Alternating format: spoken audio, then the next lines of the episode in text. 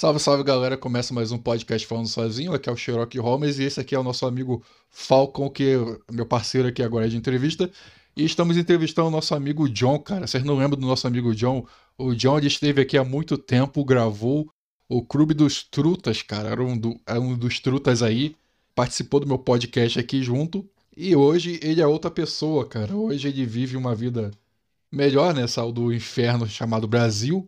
E agora chupa pau de europeu. Fala aí, mano. Agora, agora eu como croissant e baguete.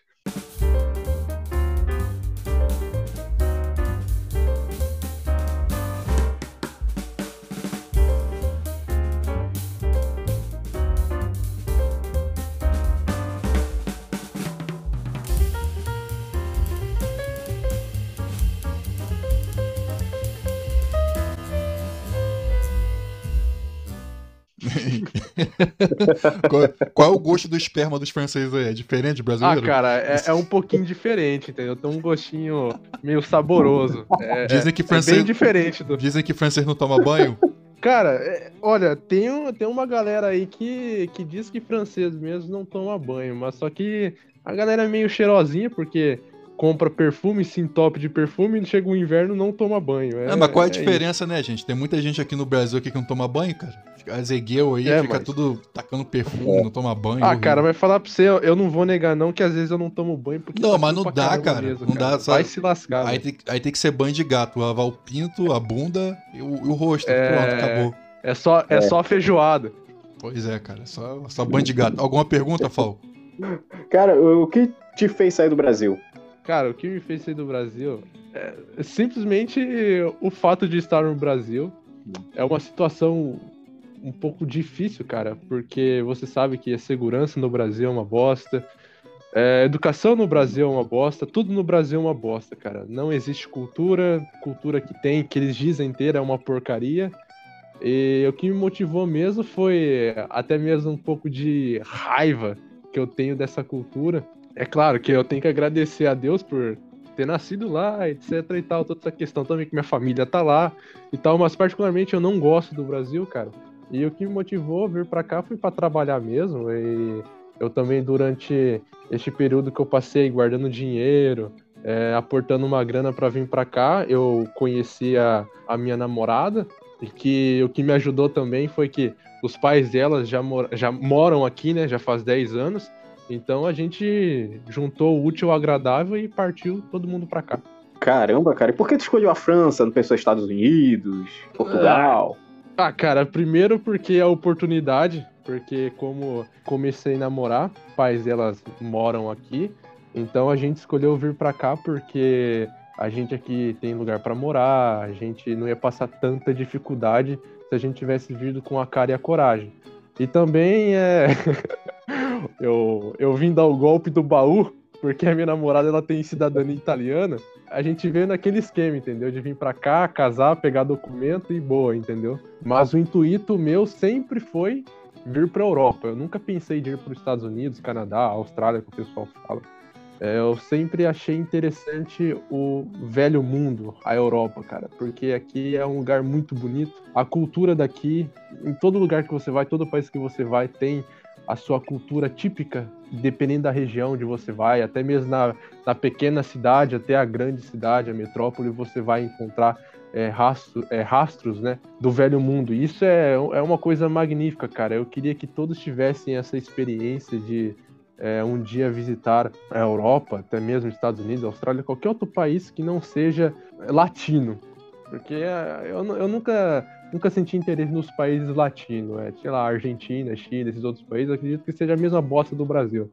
Agora você pega o velho mundo, cara, é uma pegada diferente, entendeu? As pessoas têm uma cultura, as pessoas são mais educadas, são cultas, entendeu? Então, eu preferi a Europa, sempre escolhi a Europa por conta disso. E também porque eu tenho parentes que moram aqui, eu tenho minha tia que mora aqui, ela veio pra cá é, não para a França, mas ela veio para a Suíça já faz 30 anos, entendeu? E de lá ela não sai, sabe? De lá ela não sai porque, cara, é um contraste muito grande do Bundil para a Suíça, entendeu? Então, não faz um, um mínimo sentido ela deixar a Suíça, que é um país que eu visitei, cara, e para mim é o Jardim do Éden, é maravilhoso aquele lugar. É, então você fazer essa comparação dessas duas extremidades é uma coisa absurda. Não tem como você deixar uma coisa assim e ir para outra igual o Bundil. Porra, esse cara tá muito tempo Eu sem sei. falar, hein? O cara tá muito tempo sem falar. É. Olha só, pera aí. Me diz aí. Desabafou. Porra, não é? Me diz aí, diz pro pessoal aí, como você começou a juntar dinheiro, de que maneira, qual foi seus trabalhos para você poder ir para aí. Cara, tem um filho Olha... da puta me ligando. Porra, mano. Caralho, liga, você atende essa merda, aí vai lá e pum, desliga. Eu já desliguei o telefone, aí ele ligou, desliguei, aí ligou de novo, desliguei, ligou de novo, cara. Seguido. Foi mal, fui eu. Fui eu, foi mal. Porra. Vai lá, mano. Fala aí, tem que ter paciência. Então...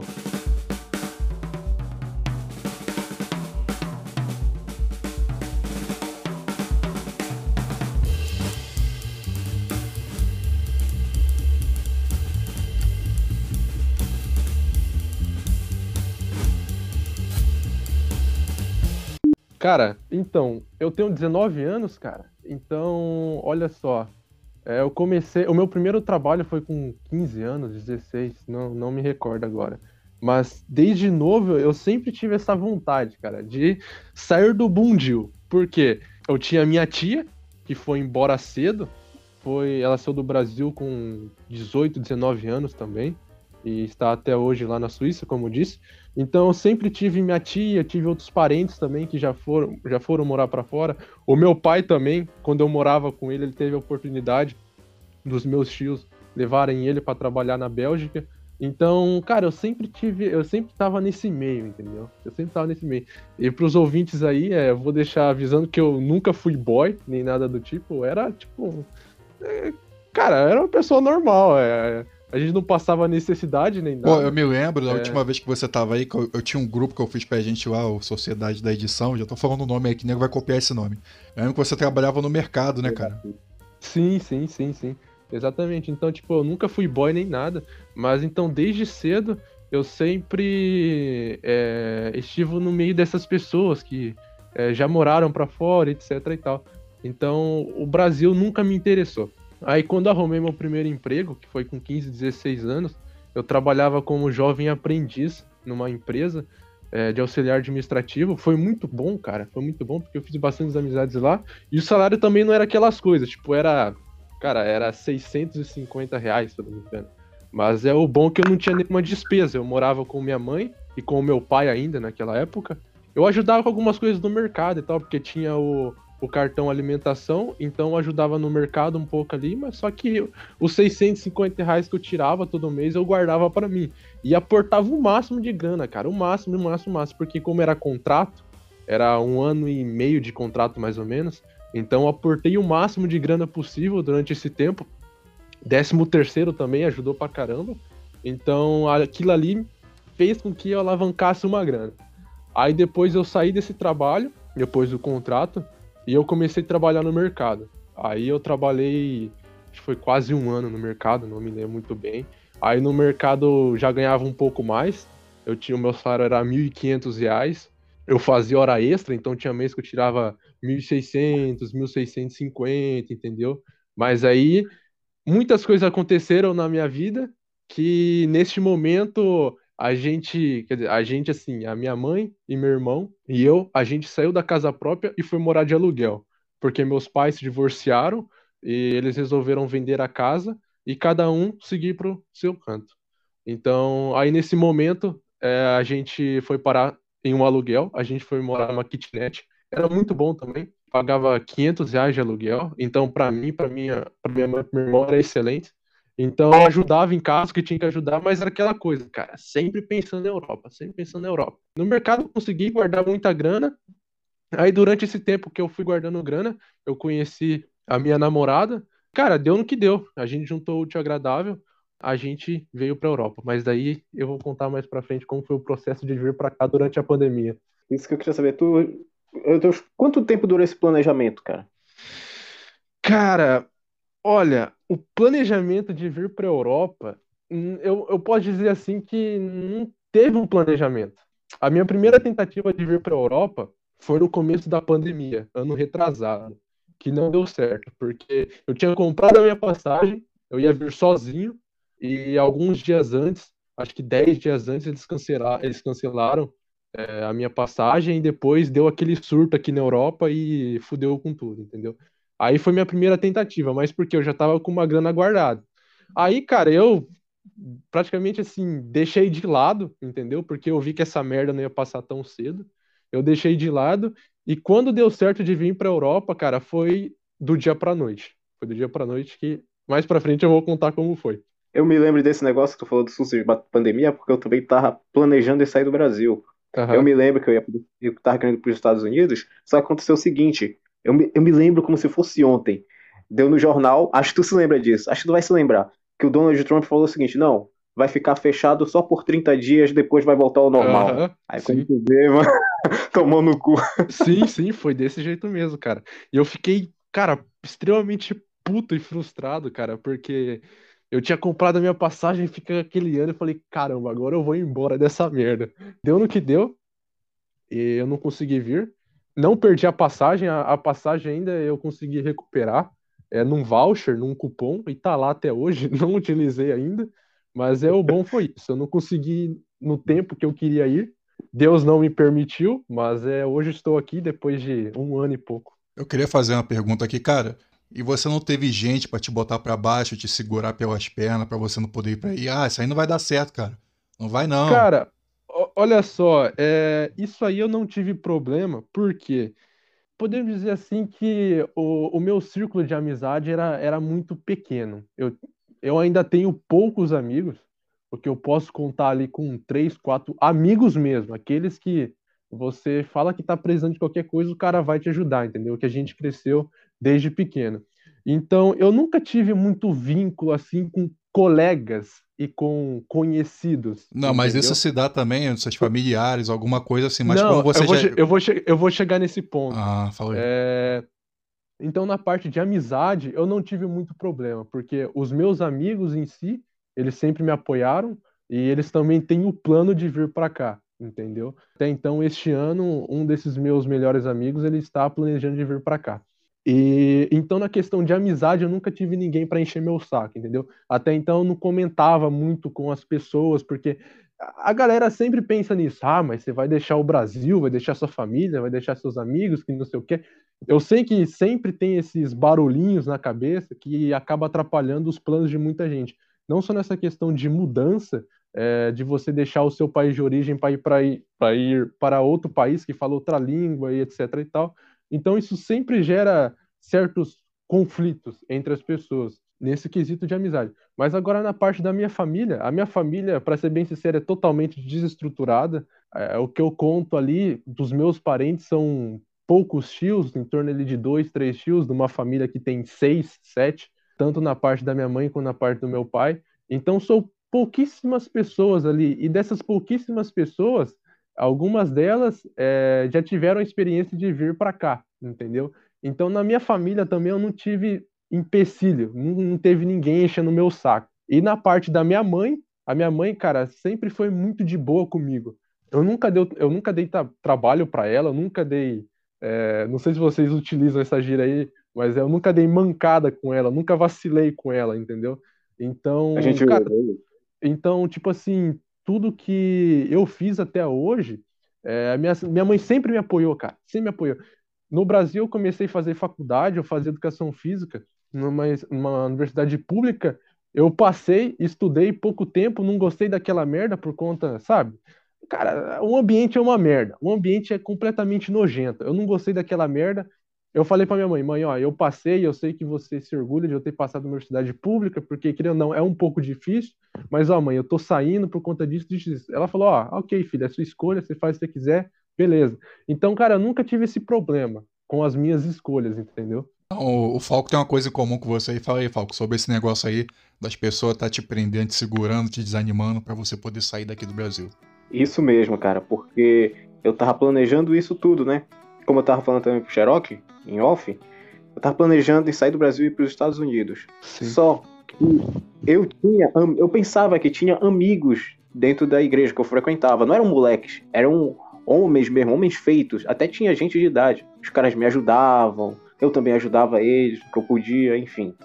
Só que a questão era o seguinte: eu falei isso, eu desabafei, poxa, eu tô tentando sair daqui, do Brasil, tô juntando uma grana, poxa, eu vou conseguir, vocês vão me ajudar a sair dessa merda, desse, dessa latrina. Ok, cara. Passou alguns tempos, como eles são homens, como eu voltando a dizer, eles são homens, eles chegaram comigo, eles foram íntegros, chegaram comigo e falaram o seguinte: olha, a gente tá torcendo para tu não sair do Brasil. Aí eu fiquei assim, poxa, mas, mas por que? Vocês sabem a minha situação? Vocês sabem a minha situação, sabem como eu tô? Ah, eu tô fudido, cara, fudido, não tem emprego aqui. Eu moro em Belém, cara, não tem emprego. Currículo, Caramba. o cara usa currículo para limpar papel higiênico. Aí falaram, não, cara, a gente tá torcendo pra tu não sair daqui. Poxa, cara, fica aqui. A gente tu consegue um bicozinho. Mas bico, cara, bico não sustenta. Exato. Cara, eles me deram. Eles me deram, a igreja que eu frequentava, eles me deram assim assistência de cesta básica. Só que eles falam assim: oh, isso é bênção. Eu falei, não, cara, bênção é o seguinte: bênção é tu trabalhar e com o esforço do teu trabalho tu conseguir comprar o que tu quer. Isso é bênção.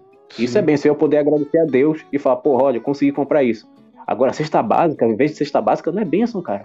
Eu Exato. quero sair daqui. E eles falavam, eles falavam isso. Olha, a gente não quer que tu saia, melhor tu ficar aqui. E eles falaram isso, cara. O cara falou na minha relata. Olha, a gente não quer que tu vá, cara. Gente...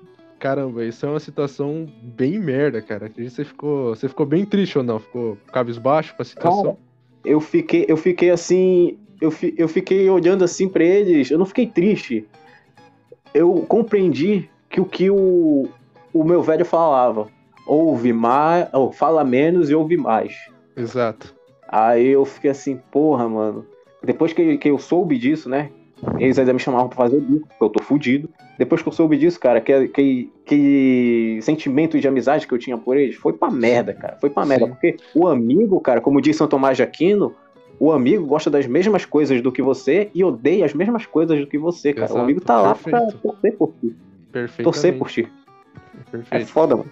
Então, é, nesse quesito de amizade, como eu disse, eu nunca tive problema, porque, como eu falei, é, não teve ninguém assim é, me desmotivando, falando asneira na minha cabeça. Mas eu também, se tivesse, cara, alguém falando merda na minha cabeça, eu mandaria a merda e falava, ok, cara, é, faz se quiser da sua vida, entendeu? E deixa que eu cuido da minha, sabe? É isso.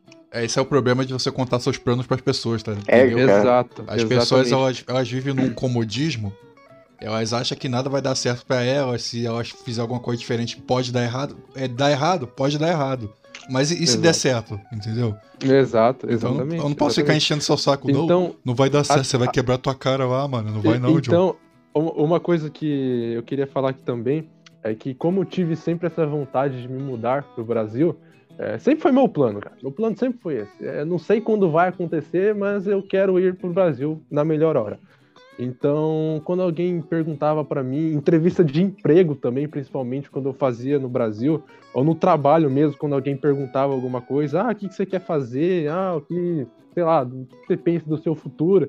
Eu dava aquelas respostas de blue pill, tá ligado? Tipo, ah, não, quero fazer uma faculdade porque eu quero me tornar um, um grande engenheiro, que não sei o que, bababá, bababá. Toda aquela asneira, entendeu?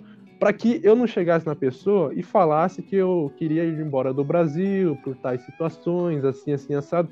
Porque isso, cara, eu não sei o que acontece com a cabeça do, do bostileiro, que ele não bota fé. Não bota fé porque eu não sei se ele não tem essa coragem, essa capacidade de fazer isso, sabe?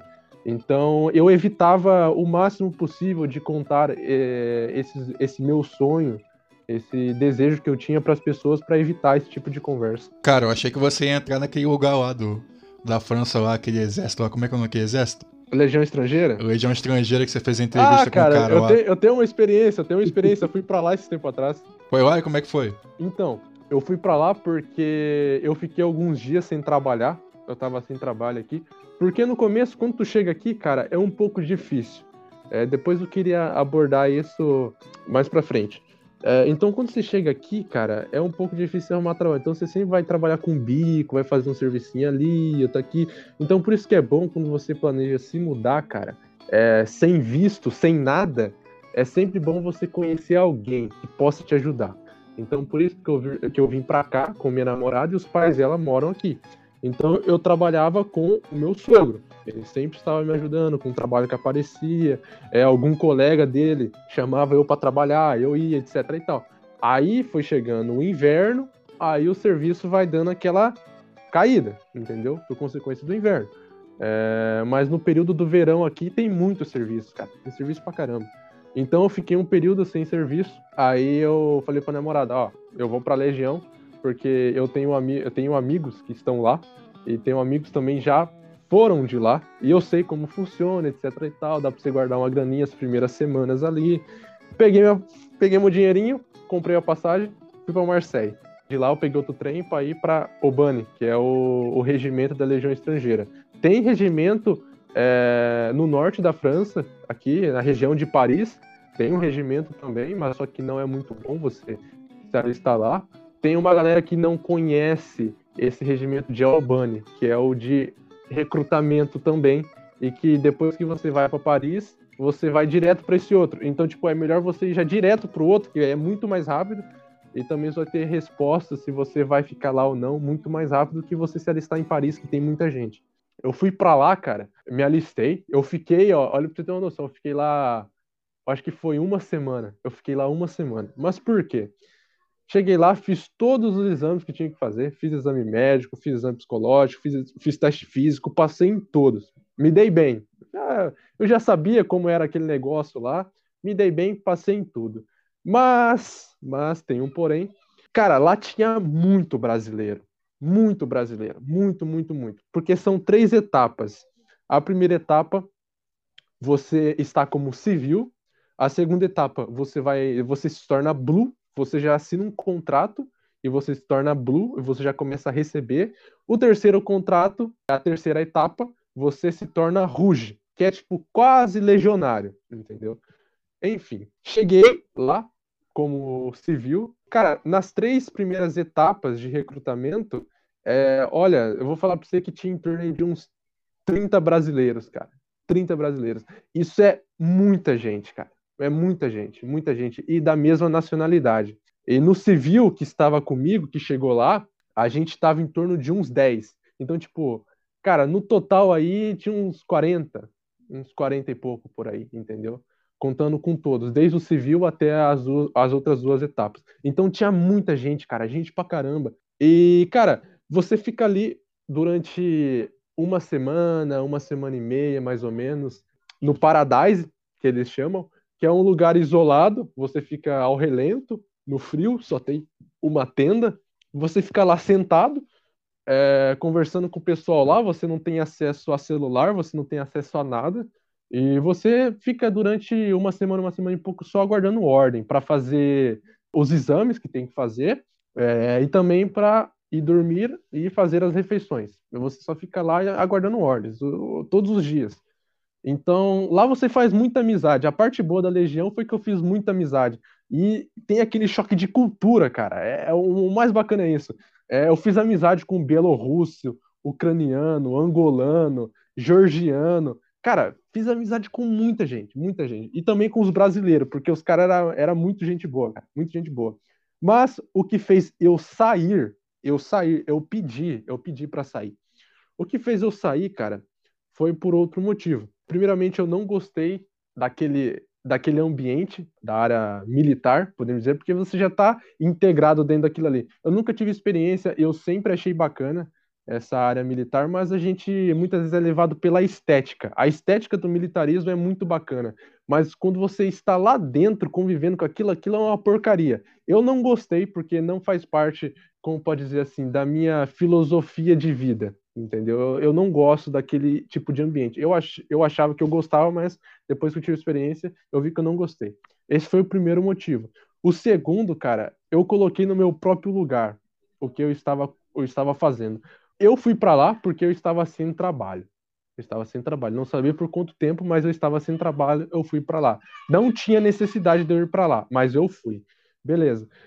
Mas, cara, eu sentia a dó daqueles que chegavam lá, principalmente brasileiro. Eu, eu, eu tive essa visão dos brasileiros. Eu não sei como era as outras nacionalidades, as outras pessoas de outras nacionalidades. acredito que a maioria estava em situações difíceis. Porque a legião é para quem realmente tá na merda, cara. Para quem tá na merda e para quem precisa fazer alguma coisa da vida.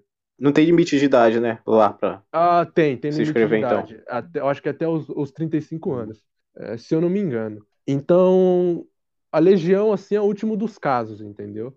E para você aturar aquilo ali, você tem que ter saco, porque aquilo ali não é nada, como, como eles dizem, não é nada de camaradaria. Não existe camaradaria entre as pessoas ali, entendeu? É um passando a mão na cara do outro.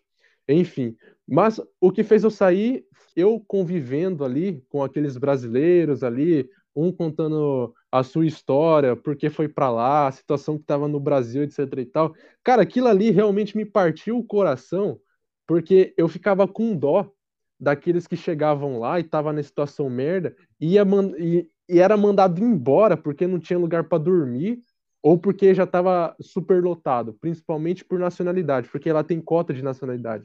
E principalmente para brasileiro, porque brasileiro lá é praga, tem muito brasileiro.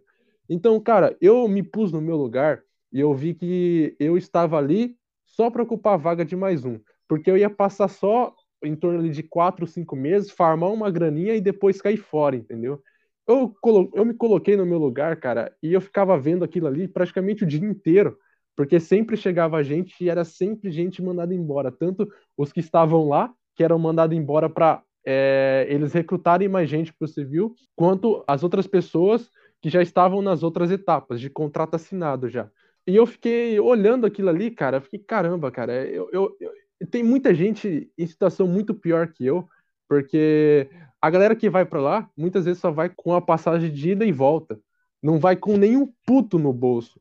Então, um cara que vai para a legião estrangeira, chega lá, ele toma pau no exame médico e ele é mandado para rua para fazer algum exame para voltar para a legião, Cara, é, ele não tem para onde ir, porque ele não tem dinheiro, não tem nenhum puto no bolso. Aí, esse cara, muitas vezes que acontece aqui na Europa, do cara é, se tornar mendigo, o cara dorme na rua, vai pedir dinheiro para as pessoas, é, porque às vezes não consegue passar de volta, porque lá na Legião você não sabe com o tempo vai, vai Mas passar. Aí, né, vezes... É melhor ser mendigo aí na Europa ou assalariado aqui no Brasil? Cara, eu já pensei nisso. Vou falar pra você que eu já pensei nisso. Ah, não sei, cara. Eu acho que seria melhor ser mendigo aqui. eu acho que seria melhor ser mendigo aqui.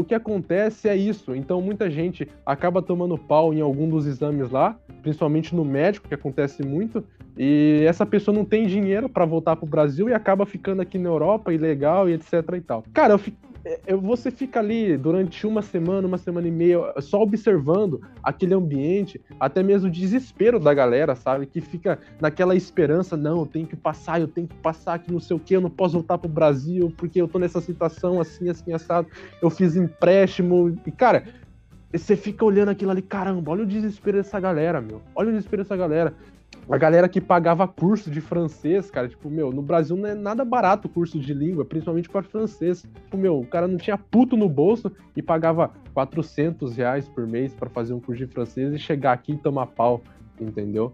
É, então me pus no meu lugar e eu pedi para sair. Eu cheguei para assinar o contrato lá. Eu fiquei olhando pro contrato, fiquei pensando no que eu tinha é, meditado durante esses dias e também porque eu tinha levado alguns livros para ler lá. Eu ficava lendo, ficava meditando sobre tudo aquilo ali, peguei meu contrato, falei pro cara, não, eu não quero, é, não me disse o porquê, só pegou meu passaporte, minhas coisas e mandou eu pra rua. Outra coisa também que fez eu sair foi um brasileiro que estava na mesma situação que eu. Ele já morava aqui na França, já fazia já um bom tempo, porque ele é casado, tem filha, é, tem documento, e o cara também estava sem emprego e ele foi pra Legião porque queria farmar uma grana. Ele chegou lá, acho que foi numa terça-feira. Na quarta-feira de manhã ele pediu para sair, porque ele presenciou as mesmas coisas que eu tinha presenciado lá. Ele chegou e falou pro pessoal, pros brasileiros que estavam lá, falou: "Ó, eu não preciso disso aqui, porque eu tenho família, eu tenho documento e eu vejo que vocês aqui é, estão precisando mais do que eu e eu só iria estar tomando a vaga de vocês de quem realmente está precisando. E o Porra, cara pegou as coisas pensasse, e foi embora. Se todo mundo pensasse assim aqui no Brasil, o Brasil seria um país de primeiro mundo, cara. Ah, com certeza, com certeza. Então, esse cara aí que eu conheci lá que me motivou, é tipo, é, fez com que eu tomasse uma atitude, entendeu? Aí eu peguei para sair, cara, e falar, ah, se dane essa merda aí, cara, eu vou deixar para quem quer. Não é fácil, é, isso é fato, não é fácil, é muito difícil é, você aturar tudo aquilo ali. É, até então eu tava como civil, eu estava como civil ainda, e como civil até levei uns tapas de um caporal-chefe brasileiro, filha de uma mãe. Puta que pariu, cara. É, é brasileiro, quando ele está num patamar um pouco mais alto que você, ele se aproveita, ele faz o que quer com você, cara. E esse brasileiro que era, que era caporal-chefe, o cara enchia meu saco, cara, demais, demais, demais, demais. Enchia meu saco por coisinha besta, entendeu? Ainda mais é, nessa área militar, você sabe como que é. Então o cara enchia meu saco o dia inteiro, eu ficava levando tapa do cara só porque eu tava de toque, entendeu? Eu tinha 300 pessoas de toque, ele olhava justamente para mim, chegava lá, tirava a minha touca, tirava a minha touca e dava um tapa na minha cabeça. Filha da mãe. Parece, parece os três patetas, mano. Caraca, era filha da mãe, cara. Nossa. Não, e o pior de tudo, cara. Olha só, esse mesmo caporal-chefe, é, ele viu que tinha bastante brasileiro lá. No dia do teste físico, lá você faz o palier, é um pequeno circuito que eles colocam um, um bip sonoro e esse bip vai aumentando. Aí você tem que correr, eu acho que é, é 20 metros, não sei quantos metros é, mas eu acho que são 20 metros. Você corre do ponto A até o ponto B e você tem que ir voltando, indo e voltando. E o ritmo vai aumentando. Você faz isso, o mínimo é 7. Esse é difícil pra caramba, cara. Por quê?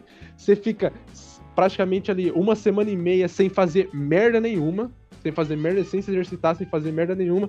E depois os caras colocam você para correr. Cara, você tá podre. Você tá podre, cara. Porque você não consegue fazer mais merda nenhuma. Então, o mais difícil ali é o palier. O mínimo é 7. E depois tem a barra. A barra é de boa. É, e o mínimo de barra, eu acho que são 7 também. Aí eu cheguei lá para fazer o palier. Eu fiz sete palier, porque eu não aguentei, é, eu tava podre. Fiz sete palier e na barra eu me dei bem. Na barra eu fiz 16 barras, completinha, bonitinha. Aí esse mesmo caporal-chefe que encheu meu saco, ele tava, lá, ele tava lá olhando eu fazer barra. E eu contei, eu contei, cara, fiz 16 barras, beleza. Aí na hora que eu desci da barra, ele olhou pra minha cara e falou assim: é, Você fez quantas? Eu fiz. Eu falei: Eu fiz 16. Não, não, você fez 14. Aí já tava anotando lá 14 lá na, na, na, na folha dele. Aí eu, eu fiquei olhando para aquilo ali e falei, não, cara, eu, eu, fiz 16 barras, eu contei, eu fiz 16. Aí ele falou, vem cá, vem cá, abaixa a cabeça. Tuf, me deu outro tapa na cabeça. Filha da mãe, cara. Ah, isso que merda. Puta que pariu, velho. Nossa, você pensa, né? Tá parecendo aquele desenho das aventuras de Jack Chan, mano. Poder tomar um tapão na cabeça, velho. É, cara, pra, pra aturar aquilo ali é, é fogo. Não, mas viu? que filha da puta também, hein? Porra, sacanagem, cara. Se você tá fazendo o certo, é, é o certo, né, cara? Exatamente, exatamente. Tá fazendo certo, é o certo. Falcon. É o seguinte, cara, tu tava falando isso que eu achei muito bacana, cara. Tu teve empatia com o próximo. Exato. Isso também que falta aqui no Brasil. É, é, exato, e a comunidade exato. brasileira aí na França? Porque é o que eu sempre escuto, que onde tem brasileiro, comunidade brasileira, os caras não se ajudam. Quando eu sair daqui, até eu falo isso pro Xerox, eu vou deixar esse negócio de, de jeitinho brasileiro pra lá. Quero ser um cara, um, não filho da puta, sabe? Mas ajudar Sim. sempre o próximo. Como Olha... é a comunidade brasileira aí, cara, nesse... Olha, então, cara, ó, pra você ter uma noção, dentro da legião mesmo, convivendo com pessoas ali de várias nacionalidades ali entre os, os, con, os conscritos, né, que falam, que é os civis que estão no processo ali de se tornar militar, é, eles ali se ajudam um entre o outro. Cara, eu conheci brasileiros lá, cara, muito gente boa, ajudava o que tinha que ajudar, cara. Tipo, ah, ah um cara esqueceu um desodorante, esqueceu pasta de dente, esqueceu escova, é, não trouxe tênis para correr para fazer os testes, meus caras tirava do dele e dava para pessoa utilizar, entendeu? Então ali eu, eu até achei estranho. Falei, caramba, brasileiro, cara, tendo essas atitudes. É meio, meio estranho essa merda, entendeu? Dentro da Legião eu achei bacana, cara. Eu achei bacana porque lá o pessoal, muito gente boa.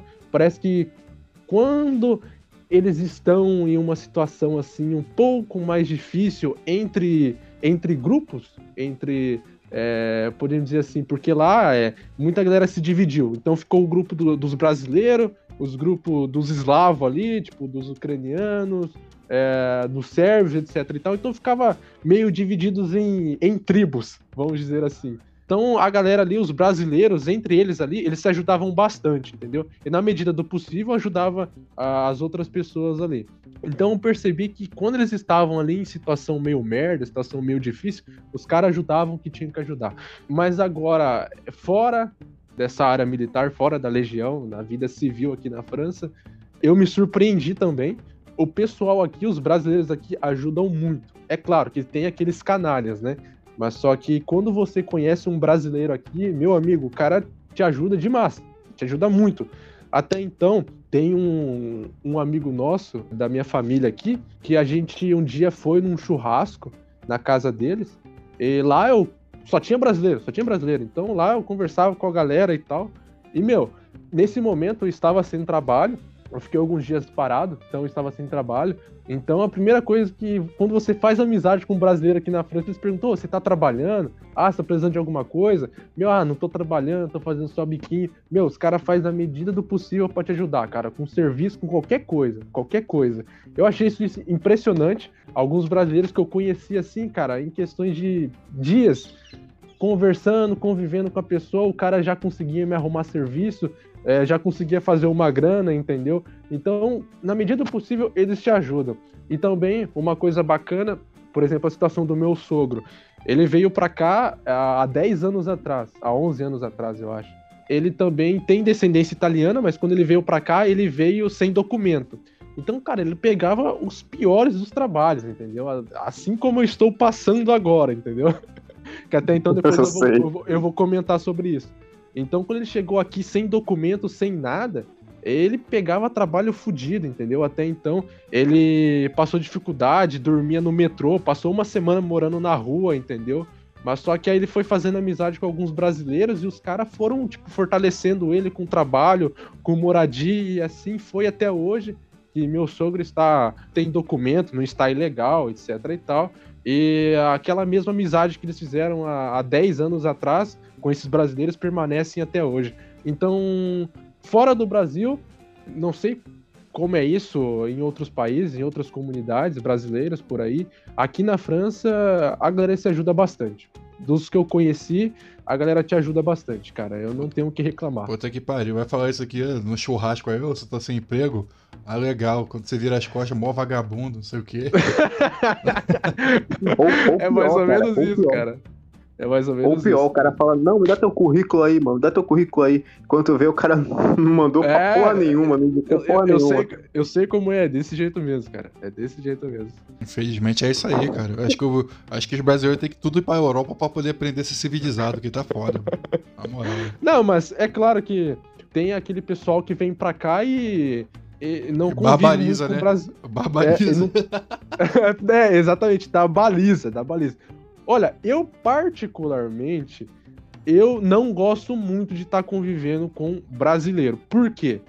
Primeiro que quando você chega é, em outro país, qualquer outro país que, se, que seja, e você não fala muito bem o idioma e só convive com brasileiro ou com português, cara, você nunca vai conseguir aprender o idioma. Nunca. Nunca vai. Nunca vai, entendeu? Então você conviver com brasileiro é, em outro país, esse é o problema, entendeu? De conviver com brasileiro, de trabalhar com brasileiro ou português. Que eles acabam, sabe, atrapalhando o seu desenvolvimento na aprendizagem do idioma e também porque, por mais que eles te ajudam com trabalho, qualquer coisa que seja, a maioria do brasileiro que vem pra cá, meu, os caras só quer festar e beber. Esse é o problema. Caralho, mano. Porra, o cara sai Esse da... é o problema. O cara, sai, é o, o cara sai da merda, mas a merda não sai dele, hein? Exato, exato, perfeito. Então tem muita gente que vem para cá, por exemplo, esse esse amigo do meu sogro que ajudou ele há 10 anos atrás, é, com trabalho e tal, é, você comparar o meu sogro com esse amigo dele, meu, é, o, o, meu sogro assim tá anos luz à frente dele. O meu sogro conquistou muita coisa comparado com esse amigo dele, porque o cara, meu, ele só quer saber de festa, bebida, mulher, etc e tal. Por mais que é aquela pessoa que tira da boca dele para ajudar você, entendeu? Caralho. Aí que é a pica, hein, bicho. Mas Esse e... é o problema. Mas as mulher aí, cara. Muita mulher bonitinha. Ah, cara, olha, eu, eu, eu sou comprometido, mas é uma, bom. coisa, uma coisa eu lhe digo, cara, tem muita mulher bonita, cara. Puta que pariu, meu, é, é inacreditável. Mas são infiéis, são infiéis. ah, infiéis. isso eu já não sei, pô. São inf... Ué, cara, a maioria das mulheres aí mete chip nos caras, tá doido? Essas mulheres Ah, é, eu- essas mulheres desses países europeus aí é desse jeito aí, cara. Tudo Olha, é, o pessoal fala aqui que. Aqui tem muito árabe, cara. Aqui tem muito árabe. É, dizem que as É muçulmanas, cara, dão trabalho chegar. pra caramba. As muçulmanas dão trabalho pra caramba. E como assim não trabalho pra caramba? Explique-se. É, trai marido? Pô, louco, mano. É, Caralho. meu amigo. É. É, se, for, se fosse É o- lá no é país. o que- Duvido se fosse uma país muçulmana, só teria coragem. É, então, é o que dizem. É o que a galera fala, entendeu? Que Ah, deve ser bem é, quentinho. Muçulmana, muçulmana aqui dá muito trabalho, entendeu? Muçulmana, né? É, o, o, Agora eu Falco, não sei como é na realidade. o Falco, deve ser bem quentinho. Pô. Tu vai gostar pra caramba mesmo, muçulmano. Vou mesmo. Comer as é esposas dos caras. Os caras costumam ter sete, pô. Que não pode prestar uma?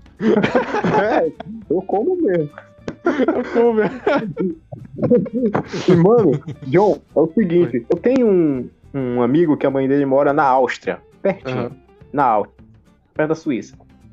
Quando falou dos muçulmanos foi a mesma coisa, porque na Áustria, não sei se é aí na França, porque, porra, Macron, né, meu amigo? Sim, sim. É, na Áustria é o seguinte, eles é, alugam coisas pro muçulmano tal, pro pessoal, um apartamento imenso, aí enche de Aham. muçulmanos, os moleques se multiplicam que nem piolho, mano. Ah, caralho! Sim, sim, aqui é a mesma coisa, cara. A mesma coisa. Até então, aqui. Depois eu vou mandar uma, uma foto pra você.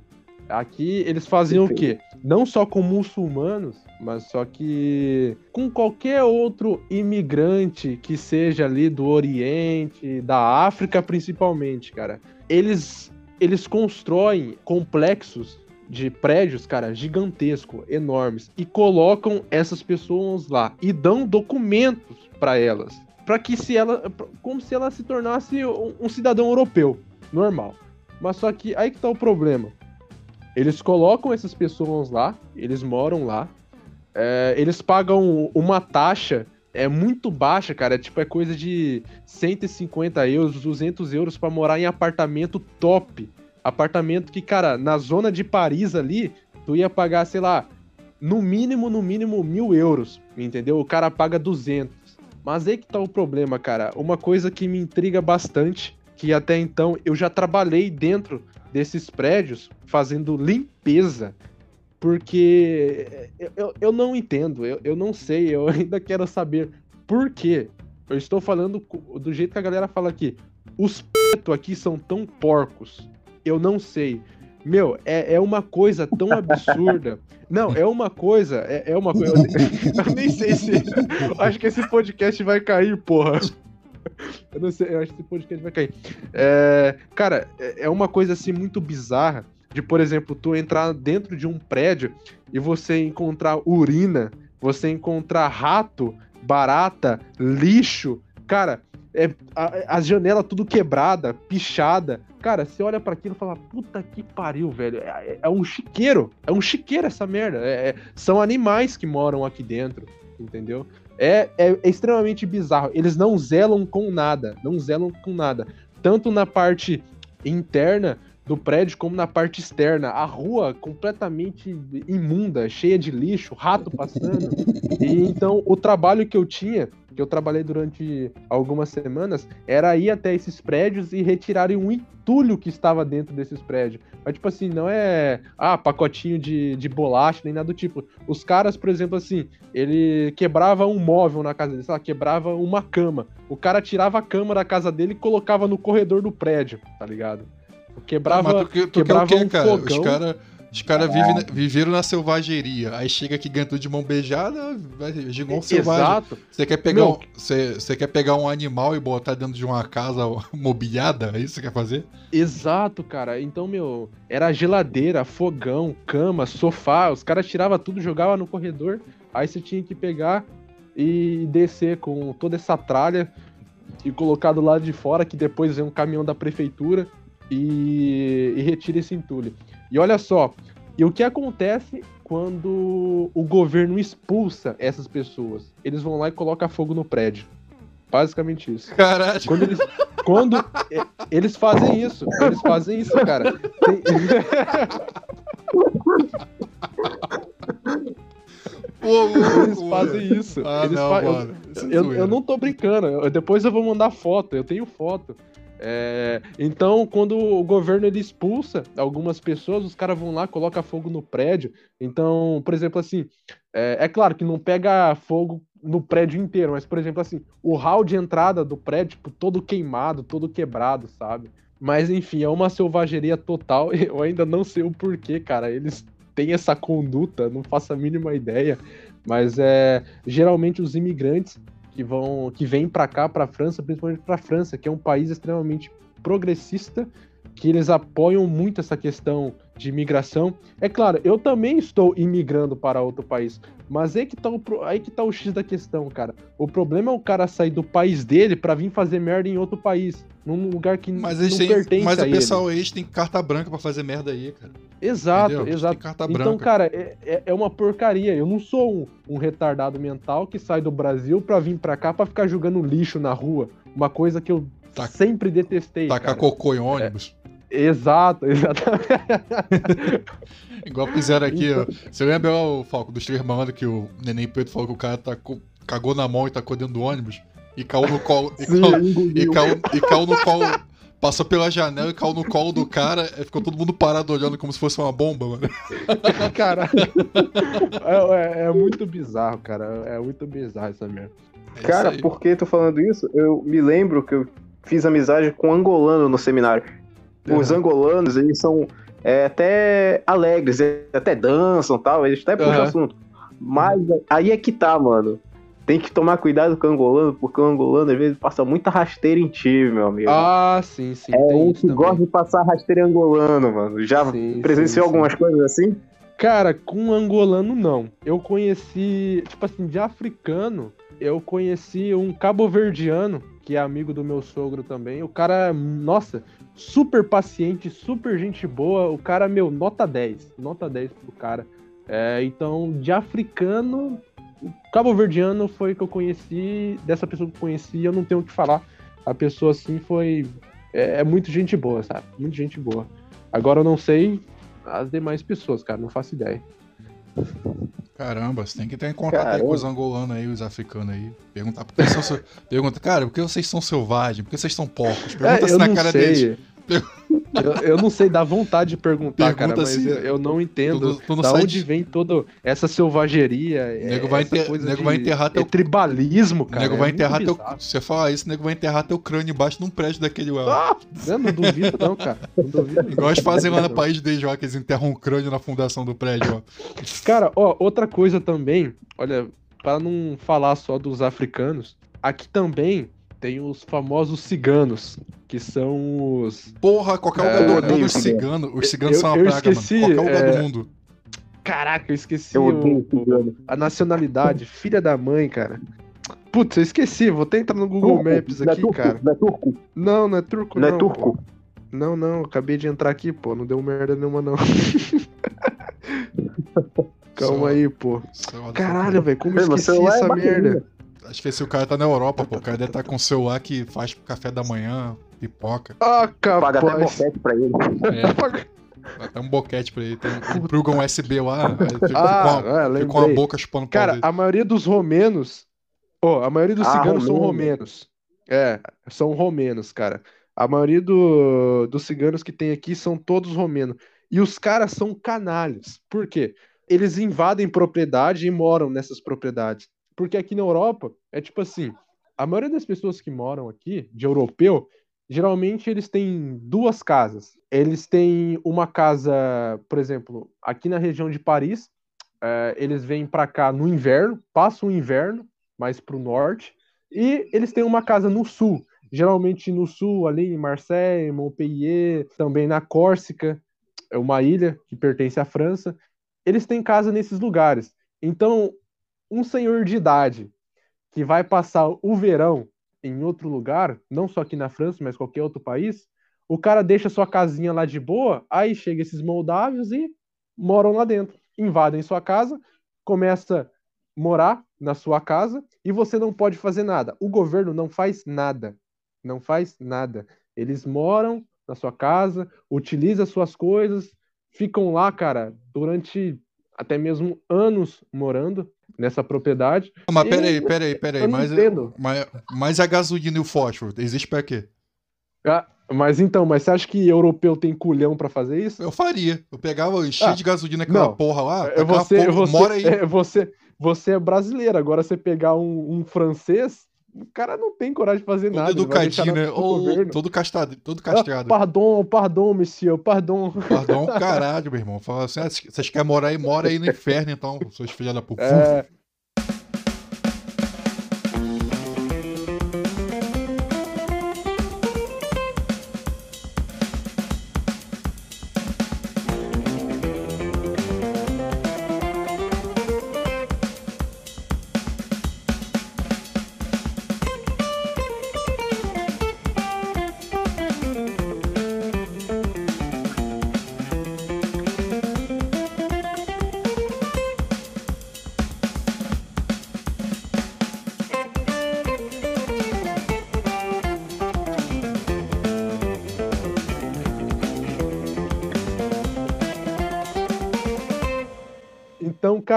o que eles fazem, os moldávios aqui, eles invadem bastante propriedade. Ah, então se Até o cara então... começar a meter na esposa dele, vai falar, pardon, pardon. É, eu acho que. Meter me expulsar, meter me expulsar.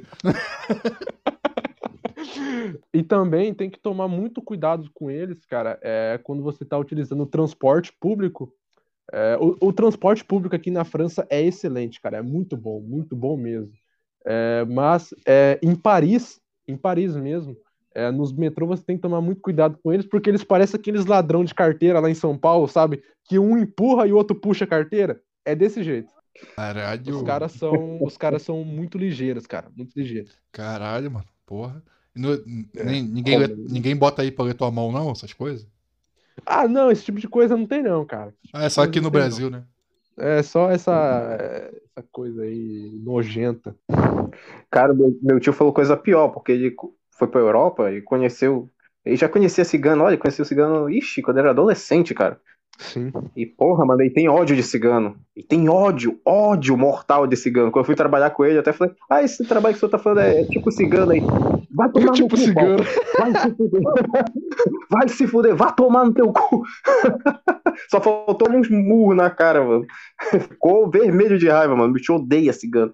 Pelo menos, odeio, pelo menos aqui, ó, aqui no Brasil, aqui, nego não, não gosta de alugar casa pra cigano. Onde eu moro aqui, nego não aluga. Dificilmente, sabe por quê? O cigano chega pro cara e fala assim, cara, eu vou pagar 5 anos de aluguel aí. O cara paga 5 cara paga cinco anos de aluguel, bicho. Mas também nunca mais sai da tua casa. nunca ah, mais. nunca mais, bicho. A casa é dele, já era. Pode. Ninguém aluga casa pra cigano aqui, não. É, cara, aqui, tipo assim, por mais que na Europa tem muito essa questão que a galera fala, ah, mas a Europa não presta, vale a pena ir pra Europa, que não sei o que, tal, tal, tal, tal, tal. Cara, olha, em todos os grandes centros, não importa qual cidade que seja, em qualquer outro país da Europa, vai ser a mesma merda, vai ser a mesma bosta, cara. Mas você se retirando Não, não, deixa, daqui... deixa, eu dar, deixa eu dar um adendo aqui. Um adendo aqui é o seguinte: que? é que a televisão e a mídia mostram pra gente, olha, a França tá horrível. Olha, Sim. o Rio de Janeiro, o Brasil tá horrível. O Brasil tá horrível, a França tá horrível, o país tal tá horrível. Mas quando tu chega lá, não é desse jeito. Exato, exatamente. A gente pega, e... um caso que aconteceu aqui, um caso que aconteceu ali, e junta tudo numa coisa só e diz: Nossa, tá o pandemônio, não vão pra uhum. lá, gente, não vão pra lá. É isso, desse é. jeito? Exato. Então, cara, não só na mídia, mas também nesse meio que a gente se encontra da, da internet, tem muito disso dos caras falando, não, a Europa, imigração, ah, que não vale a pena, etc e tal. Mas, cara, tu chega aqui e tu vai visitar um, uma cidade pequenininha do norte, ou uma cidade assim que não seja tão grande no sul, cara, aquilo ali, meu, aquilo ali sim é Europa, meu. Aquilo ali sim é França. Esse tempo atrás eu fui, eu fui com minha namorada é, na Normandia, em algumas cidades que tem aqui próximo, Cara, aquilo ali sim é França, meu. Sem imigrante, só francês. Cara, um lugar bonito, limpo. Cara, aquilo ali era demais. Aquilo ali, meu, a cidade top, top demais, muito show de bola. Mas aí tu chega aqui na região de Paris, é, meu, é, é, é bonito. Tem regiões que são bonitas, sim, em Paris, mas só que tem alguns bairros específicos que aquilo ali, meu, é dominado por imigrantes, é árabes, pretos, etc e tal. Aquilo ali sim é uma imundície sabe? Mas só que tem alguns bairros ali em Paris que são também muito bonitos, sabe? Mas também tem aqueles que são uma porcaria, que é tudo E você tem vontade de morar em algum lugar em, em Paris, na França, em algum lugar específico que você olhou assim, nossa, eu quero morar aqui? Cara, olha, eu, eu não moro em Paris, eu moro numa cidade próxima porque você pode, vocês aí que estão ouvindo, vocês podem pesquisar aí no YouTube. Oh, é, no YouTube também, ou também se quiser pesquisar no Google Maps, vocês vão ver que Paris é como se fosse uma ilha. Como se fosse uma ilha, Paris. E em volta de Paris tem as pequenas cidades, que são bairros praticamente, sabe? Então, aqui a gente chama de Ile-de-France que são traduzidos seria a, ilha da França. Então eu moro em uma dessas pequenas cidades que fica próximo de Paris. Então aqui é uma cidadezinha bonita pra caramba, cara. É, não tem muita imigração, não tem nada do tipo. Então o que eu preciso fazer eu faço aqui. Às vezes quando eu quero para Paris, é, em algum lugar, ou algum museu, eu pego o transporte daqui, daqui 30 minutos eu estou em Paris.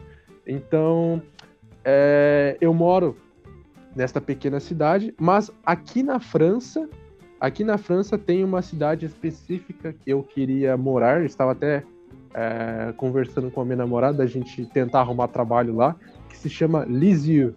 Cara, é uma cidade magnífica, é muito top aquela cidade, é uma cidadezinha pequena, é muito calma, tranquila, é top, é muito show de bola. Mas o meu sonho, o meu sonho mesmo, eu ainda quero realizado, se Deus quiser, é a Suíça. É me mudar para a Suíça. Porém, o custo de vida lá é extremamente caro. É, muito, é, é um absurdo de Fiquei sabendo que lá é, lá é alto, tem que ser rico para ficar lá. Não, lá é muito caro, é um absurdo, cara. É um absurdo. É... Mas só que é um país assim. Putz, cara. É Maravilhoso bola, também, né, pô? Sem palavras, sem palavras, sem palavras. Não, mas, mas, tu, é... mas tu consegue, pô, tu consegue. Pô. Ah, vamos só, ver, né? Só, continua, só continua com a prostituição em dia que você chega lá. mas é, não desdenhando da França, mas a França é, é muito bonito também, cara. É, é, um país muito bonito, muito bonito. Porra, pá, e, beleza, John, cara. me fala uma coisa, cara. É, tá, é, eu queria saber sobre o teu trabalho. Na época de pandemia, como foi o trabalho aí, cara, na França? Cara, então, quando eu cheguei aqui, eu cheguei em, em julho Aqui já estava bem tranquilo, cara, sobre a, a respeito da pandemia, sabe? É, não só aqui, mas na Europa, no geral, sabe? Estava bem tranquilo. Então, para trabalhar, não tive problema nenhum.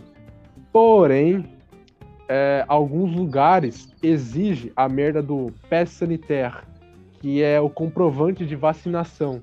Então, se você não tem o pass sanitaire, você não trabalha, você não pode ir a, aos restaurantes, museu, etc, etc, etc. Então, sem isso, você não pode fazer nada.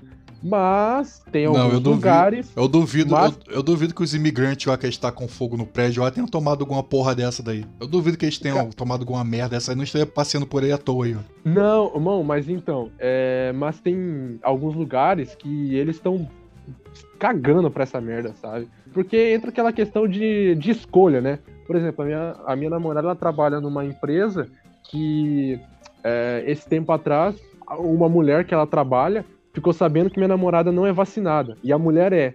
Aí a mulher ligou na empresa, metendo o pau na empresa, é, dizendo o porquê deles terem contratado uma pessoa que não é vacinada. Aí a empresa teve que justificar dizendo que isso é uma escolha da pessoa e que eles não podem aplicar é, tudo isso que está acontecendo diante do indivíduo, entendeu? A empresa deu, teve que contornar a situação assim de uma maneira é, bem difícil, até convencer a pessoa para que não desse merda para minha namorada. Ah, entendeu? entendi. Então você tem que se vacinar para me proteger. Eu tomei, eu tomei a vacina, mas você tem que. Eu eu, eu, Vacine-se para me proteger, tá?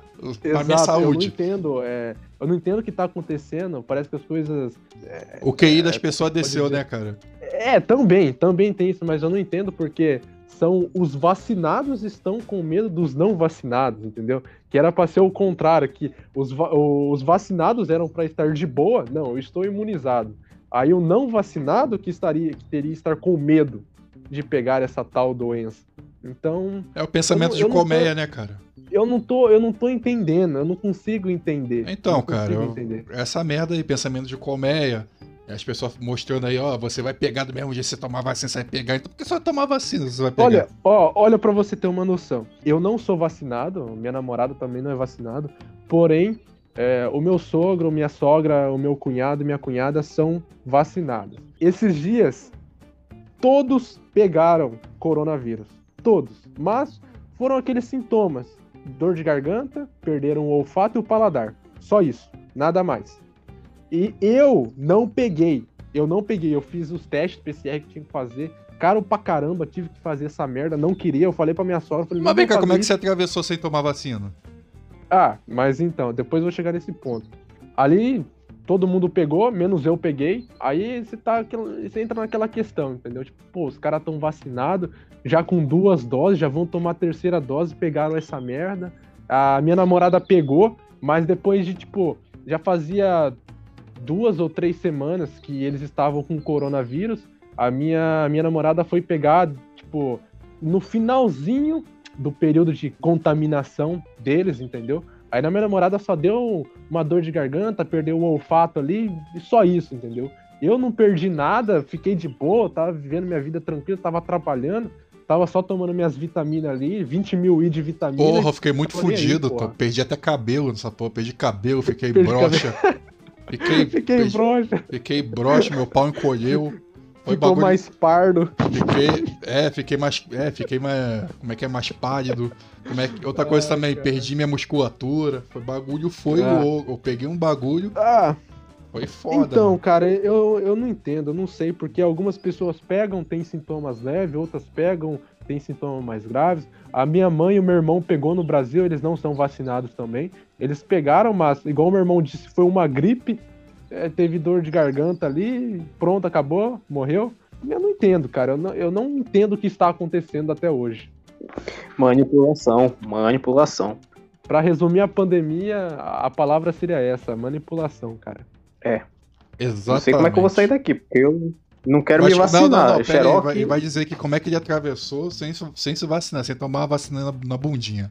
Então, olha só, é, eu vim pra cá em julho é finalzinho de junho, começo de julho. Aí que tá, eu conheci uma agência de viagem no, no Brasil que eles faziam viagens para a Croácia. Eles faziam viagens para a Croácia e para a Sérvia. Por quê? A Croácia e a Sérvia, naquele auge da pandemia, eram os únicos países que estavam aceitando brasileiros e qualquer outra, nacional, qualquer outra nacionalidade apenas com o teste PCR. Aí a gente entrou em contato com essa empresa, a gente falou, putz, será que essa merda é verdade mesmo, cara?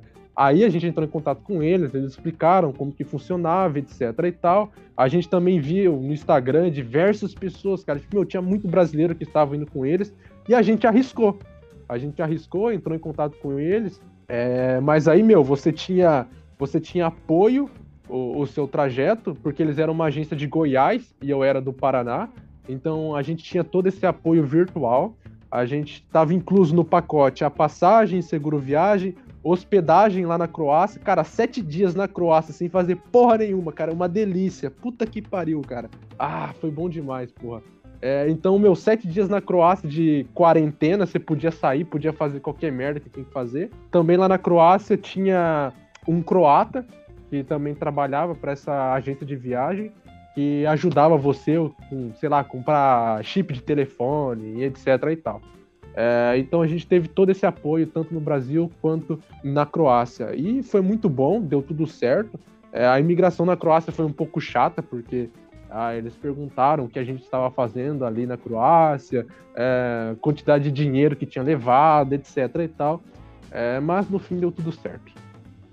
Caramba, mano, será que ainda existe isso? Será que ainda tem essa possibilidade? Cara, não, eu acho que eles ainda estão trabalhando. E olha só, é, até hoje tem essa coisa também que vocês estavam dizendo aí, que é a mídia. A mídia manipula muito.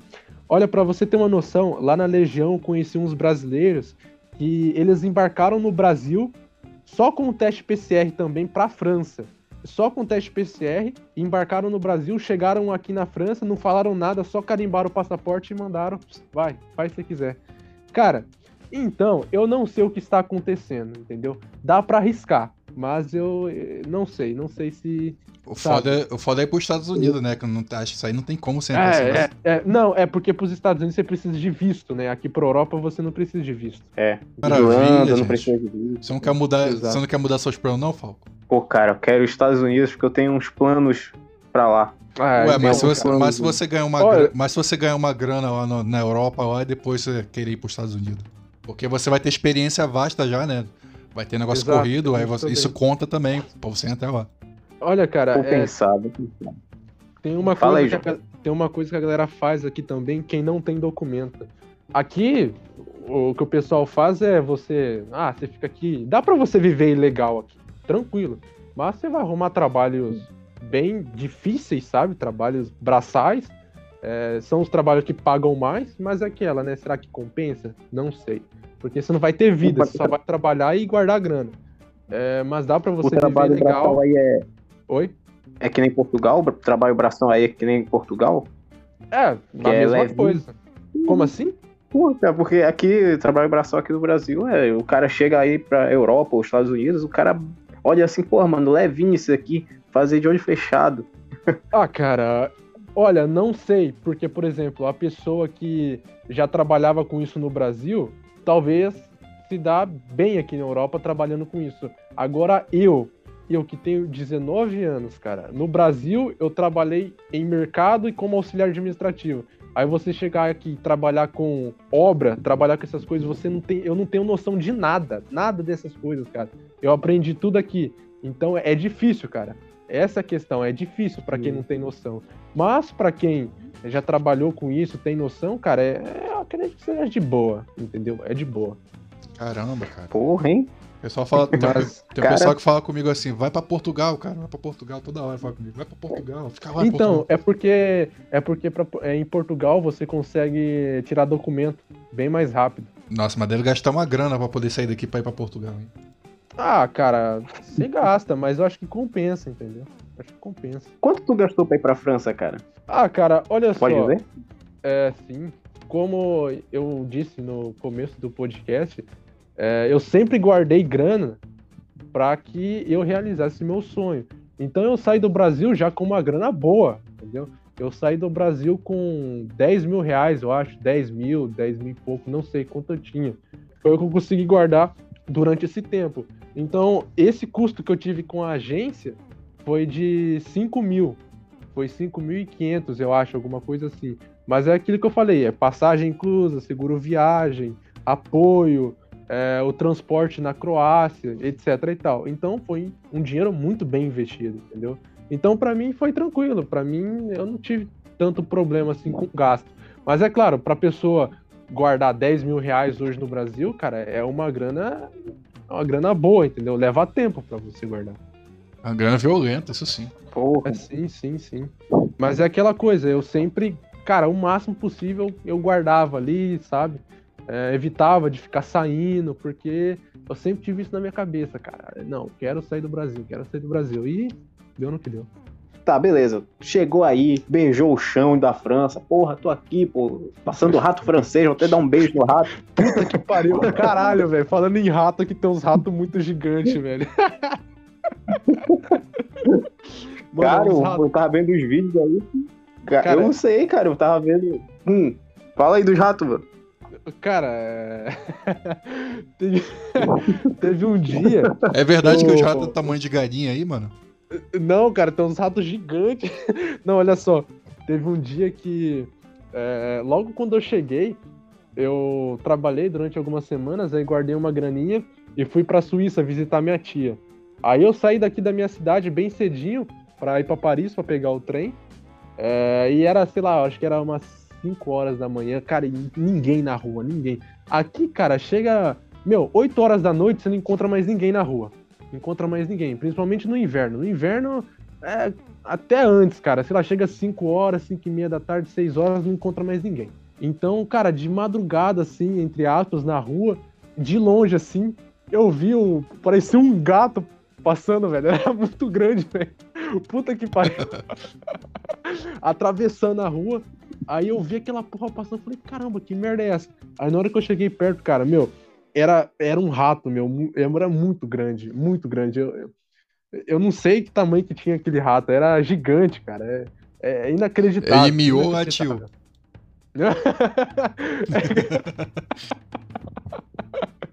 Ai, mas é, para você ter uma noção, é, não aqui na minha cidade, mas nas regiões mais próximas de Paris, é, tem várias placas em vários lugares públicos é, dizendo para não jogar lixo na rua, dizendo para não jogar comida na rua, para que evite esse tipo de problema, para que evite esses ratos gigantes. Caralho, mano, Caralho. desce essa água aí, mano, deixando os ratos mutantes. A água daqui é horrível também. É hormônio. Ah, não, Cara... é. A, a, água daqui tem muito calcário, tem que comprar água. Caralho. É, a água daqui é muito ruim, cara. Muito ruim. O pessoal na Idade Média se fudia então, hein? Opa, ah, som, som. Ah, ah, cara, eu acho que se fudia bastante, cara. Mas agora eu não sei se. Bom, eu acho. Ah, eu acho que não, né? Porque iriam consumir essa água de fontes. É, agora eu não sei porque aqui tem tanto calcário na água. Eu não sei se é eu não sei de onde é a, ori a, origem dessa água, não faço ideia, cara, mas é horrível a água daqui, eu não, eu não sei. Eu ainda não fui pesquisar. Me, me disseram que a Coca-Cola daí é fraquinha, cara. Quando... Ah, eu não Tio, sei. Você sentiu porque... essas diferenças também? Eu não, eu não tomo refrigerante, então não posso te dizer. Fez bem. Cara, uma coisa também que eu fico curioso com todo mundo sair do, daqui dessa merda, dessa latrina, é qual foi teu choque de realidade quando chegou aí na França, mano? Cara, qual foi olha, que chamou atenção? O hum. meu primeiro choque de realidade foi na Croácia, porque foi meu primeiro país. Entendeu? Então, cara, quando eu Sim. cheguei na Croácia, a Croácia é um, é um país também muito bonito. Muito bonito, muito bonito, cara. A Croácia é um país que, meu, quase não há imigração para lá. Quase não há. Quem quer morar na Croácia, cara? Um idioma extremamente bizarro, não dá para entender nada, super difícil de aprender. Lá é um país assim que conserva muito questões de é, tradição, cultura, etc. e tal. É, então, cara, quando eu cheguei na Croácia, eu olhei, meu, só branco, branco, branco, só branco, loirinha LCR, é, loirinha de odonto. Eu falo, puta que pariu, cara. nessa questão. Foi ali que você viu nessa... que não tinha vez, né? É, não, nessa questão de fenótipo, entendeu? É, ali eu vi, caramba, isso aqui é Europa, entendeu? Só que toda aquela questão de organização, limpeza, sabe? É, até mesmo, olha só, na Croácia, para você ter uma noção, cara, eu sempre fui uma pessoa que nunca me importei muito com questões de roupas, ter aquele monte de sapato, roupa, não sei o que e tal. Então eu saí do Brasil, meu, Ó, pra, pra falar bem a verdade, eu sairia do Brasil só com uma mochila nas costas, entendeu? Que era o, o que eu tinha. Era o que eu tinha. Porra, eu sairia do que... Brasil nu, mano. Mas é, sair... é tipo isso. Porque era o que eu tinha, cara. Eu não tinha muita coisa para levar. Então, eu acabei levando uma mala, porque você sabe como que é mulher, né? Mulher é foda. Então, aí eu acabei levando uma mala com as minhas coisas e algumas coisas que minha namorada também ia levar para ela. Aí, Chegando na Croácia, a gente foi pegar as nossas coisas e, cara, eu tava tão empolgado, tão. Cara, puta que pariu, eu consegui sair da banana. Eu fui pegar as malas de todo mundo, cara. Eu fui pegar a mala da minha namorada, da minha cunhada, do pessoal que tava lá, do pessoal também da agência, porque a gente foi em grupo, entendeu? Ajudei a pegar a mala da galera lá, colocamos no carrinho, a gente ficou lá fora esperando chegar o, o pessoal para buscar a gente, levar nós até o hotel. Aí a gente chegou no hotel, aí eu fui tomar banho. Eu falei, caramba, onde tá minha mala? Esqueci minha mala no aeroporto, cara. Esqueci a porra da minha mala. Falei, caramba, que merda, cara. Beleza. Entrei em contato. Aqui eles utilizam muito e-mail, cara. Aqui não tem ideia de você ficar ligando nem nada do tipo. Aqui é e-mail. Então, é, a gente ligou lá, ninguém atendeu. Fala, puta que pariu, que merda, ninguém atende. Mandei e-mail, os caras responderam na hora. Aí eu disse, ah, esqueci uma mala, tal, tal, tal. Aí mandei a, o código de identificação da mala e tal, tal, tal, tal, tal. Beleza, a mulher falou que tava lá. Aí no outro dia eu fui lá recuperar a mala. Cheguei no aeroporto, a gente perguntou para uma, uma assistente lá de, de informações do, do aeroporto, a gente perguntou onde ficava é, o achados e perdidos é, do aeroporto. Aí a mulher disse: Ah, é só você chegar nessa sala aqui, bater na porta e falar com tal pessoa. Aí beleza. Aí eu tava lá com o meu passaporte e com a minha passagem, as identificações e tudo mais.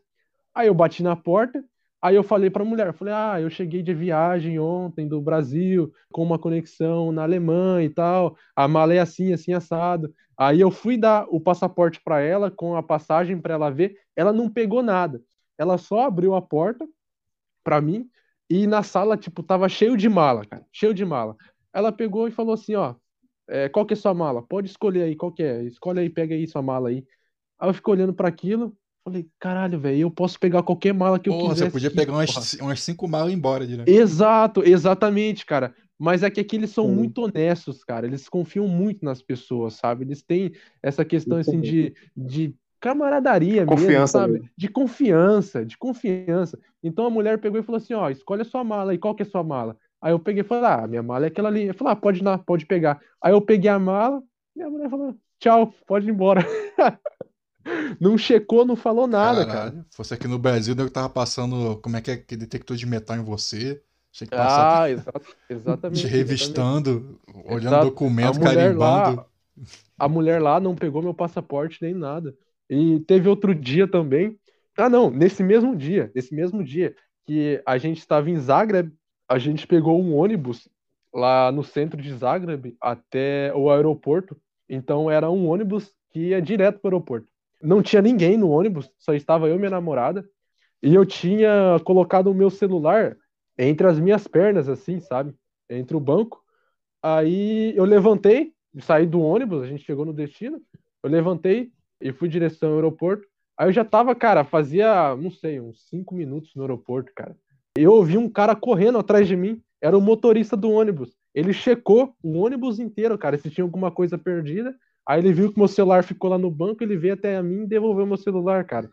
Falei, puta que pariu, como seria essa merda Uau. no Bostil? Bocha é difícil. Fiquei... É, cara... acho que o cara ia falar, levei vantagem, achei um iPhone. Caralho. Porra, mano, porque a minha tia teve um choque de realidade, foi no ônibus também. Tia já, essa amiga do meu amigo.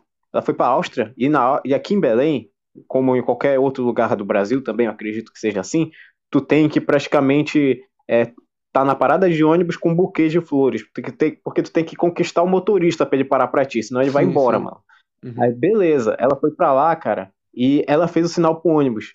Ela uhum. tava quase correndo, ela ficou espantada que o cara, o motorista, desceu bem Tipo, ele, ele, desceu não, ele parou o ônibus com a porta assim na frente dela. Ela ficou uhum. assim, nossa, nossa, ele para, ele para pra gente, né? Ela falou assim pra irmã dela, ele para pra gente, né? Ela falou, para, por quê? No Brasil não para? Ela, não, no Brasil não para, a gente tem que correr. Ah, no, Brasil, Brasil eles vão por conta do, eles vão por conta aqui... do caralho, viado. Na moral, parece até que tá vindo uma corrida de Radima, né?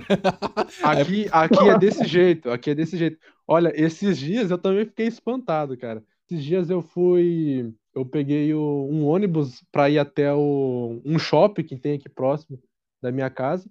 Aí eu fui comprar o ticket. Aqui, tipo, em cada ponto de ônibus tem uma máquina para você comprar o seu bilhete. Aí eu cheguei lá na máquina, aí eu olhei pro. Uh, tem um painel que mostra o horário, é, quer dizer, quantos minutos falta pro ônibus passar. Aí eu vi lá que o meu tava faltando dois minutos para passar. Falei, caralho, vou ter que comprar essa merda rapidão. Aí eu tava lá, tal, tal, tal, comprando um negócio e tava enrolando. Falei, puta que pariu, esse negócio não vai. Aí o ônibus chegou. Aí o ônibus chegou, todo mundo embarcou no ônibus. Aí o cara viu pelo retrovisor que eu estava comprando o ticket. Aí ele esperou comprar o ticket para mim entrar no ônibus, pra não perder o ônibus, cara.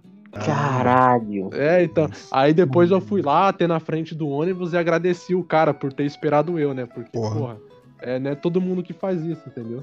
Fosse, no, fosse, fosse aqui, já teria metido o pé, já foda-se. Exatamente, cara, exatamente. Tem, tipo assim, a Olha, maioria deles, eles esperam um pouco. Eles esperam, mas se tá demorando muito, eles partem. Mas é quando eles ficam ali, tipo, um, uns 10, 15 segundos ali esperando ali. Meu, se deu tempo, você multa, se não deu, aí você espera o próximo. Mas também não é grave, porque aqui, cara, para todo lugar que você vai, meu, é um ônibus atrás do outro, um trem atrás do outro, sabe? Então é quase impossível você ficar atrasado, entendeu? Para algum compromisso. Caralho, mano. Que ótimo. Pô, é, é tô falando bom, dos ilegais. É, como é esse negócio de comprar carro aí, moto? Ah, cara, é de é... boa? Olha, é de boa e também é muito barato, entendeu? É bem barato. Eu não sei como funciona essa questão é, burocrática de você comprar um carro. Eu conheço alguns brasileiros que estão aqui legal que tem carro, mas eu não sei como funciona essa questão. Tem sim, cara. Tem como você comprar carro, mas agora eu não sei dizer como. Ilegal. Ilegal. Mas se você tem documento, é bem de boa. Carro aqui é barato, mas a única coisa que é caro aqui é o seguro do carro. Entendeu? O seguro do carro acaba sendo um pouco mais caro do que o carro, podemos dizer, entendeu? Cara, até a manutenção, a manutenção também é barata? A manutenção também é barata, cara. Tudo é barato. tudo é barato, cara. Tudo é barato.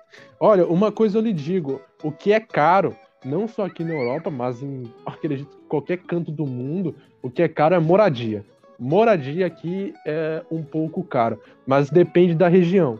Por exemplo, aqui na região onde eu moro, é, um aluguel fora de Paris, tu vai encontrar ali por, sei lá, 600, 700 euros, 800, entendeu? Num apartamento, sei lá, de 25 metros quadrados, entendeu? Tu vai pagar essa faixa. Agora, tu vai para uma, uma cidade um pouco afastado dos centros urbanos, meu, você encontra apartamentos, sei lá, de 35, 40 metros quadrados por 300 euros, 400 euros, entendeu? Então, é, tem essa diferença entre essas duas é, realidades de você viver na cidade, porque é onde tem trabalho, é onde imigrante vai, porque é onde tem mais trabalho, e de você morar um pouquinho mais afastado, que é onde tem mais idosos, é um pouco mais difícil de você arrumar trabalho e tal. Mas aí depende da sua escolha, cara. Depende do seu modo de vida também. Caramba. E, e aí, Caramba, e aí, Falco, já decidiu já? Vai, Cara, agora ele me deixou em dúvida. Me deixou em dúvida. Decidiu seus planos. Mas, mas, você não tem parente que mora aqui? Você falou que tem sua tia que mora na Áustria? Cara, parte da minha família é um bando de filha da puta, mano. Ah, entendi. É um bando de filha da puta. É brasileiro, sabe aquele, aquele jeitinho de. Ah, não, foda-se, nem olha pra trás, sabe? Ah, entendi. Sei como é. Sei muito não é pra trás. É por isso que quando eu falo que eu vou sair daqui, se eu sair daqui, cara, eu não quero dar uma de, de brasileiro. Uhum. Assim, esse jeitinho brasileiro, ser um filho da puta, não, cara. Eu vou ajudar Sim. o possível, mano. Ajudar Sim. mesmo. Sim. Sim, eu não quero. Porque isso suja a nossa imagem também. Ah, com certeza, isso é verdade. Mas é, você não tem é, descendência? É, alguma coisa assim pra você conseguir tirar documento? Cara, eu não sei, eu teria que ver a fundo uhum. é, a minha família, porque é tudo dividido. Meu pai deve ter, mas da parte da minha mãe eu não sei, porque da parte da minha mãe, cara, a família da parte da minha mãe é traficante e agiota, meu amigo. Parece a minha. minha, família, minha família é tudo quilombola, tá doido? Quilombola. Tá louco. Mas é mais então, fácil tá... eu conseguir cidadania lá na África. Lá. Poxa, então, cara, eu já pego mais Eu tenho. Fala aí, mano. Eu, eu provavelmente tenho cidadania, é, descendência portuguesa da parte do meu pai. Mas só que eu também não, nunca fui a fundo. Ah, não tenho mais contato com meu pai, então eu deixei de lado, entendeu? Mas é quem tem descendência, cara, o que vale a pena fazer é tirar a sua cidadania e partir pra Europa, cara. É a melhor coisa. Eu? É isso que o senhor aconselha? É. Ah, sim, sim, sem sombra de dúvida, cara. O cara que tem descendência é, italiana, portuguesa, espanhola, alem... alemã também é um pouco. É, eu acho que é fácil de tirar também cidadania alemã. Cara, compensa demais. Compensa muito. Você investir um dinheiro nessa parte burocrática de você tirar a cidadania, porque é caro, que não é caro pra caramba, cara, mas depois vale muito a pena, cara. Vale muito a pena. Cara, isso aqui vai dar muito trabalho para editar, então vamos já finalizar aí essa parada. A entrevista foi poxa, boa. Dura, duraria umas três horas isso aqui, tranquilo. Ah, duraria mesmo, cara. As três horas poxa, de bolsa. Cara, Só, só faltava três perguntas, Xerox. Não, então aqui, pergunta aí antes da gente finalizar. Beleza. Tu acha, querido John, que os jovens brasileiros estão acordando para sair daqui desse lugar. Os jovens brasileiros estão acordando, estão Porra, isso aqui não presta. Menino John. Querido não, é John. querido John, pô, aquele filme. Querido John. Vai, vai mandar. É, vai escrever cartinha também, é? Ai, eu vou escrever cartinha, pô. Vai escrever cartinha, querido que... John. Estou querido na França, querido John. Vem me buscar, pegue minhas malas. Mas então, mano, tu acha, tu acha, mano, que é, o, o, o, o, brasileiro, tipo, o cara, o jovem, tá saindo da faculdade, saindo do colégio, tá vendo a merda que é esse país, que não vai pra frente, mesmo um governo que se diz conservador, ou ah. se for pra, um, pra esquerda, porra, eu vou me fuder, não tem salvação, salvação é o aeroporto. Tu acha que os caras estão acordando mesmo, mano? Olha, cara, eu digo que não.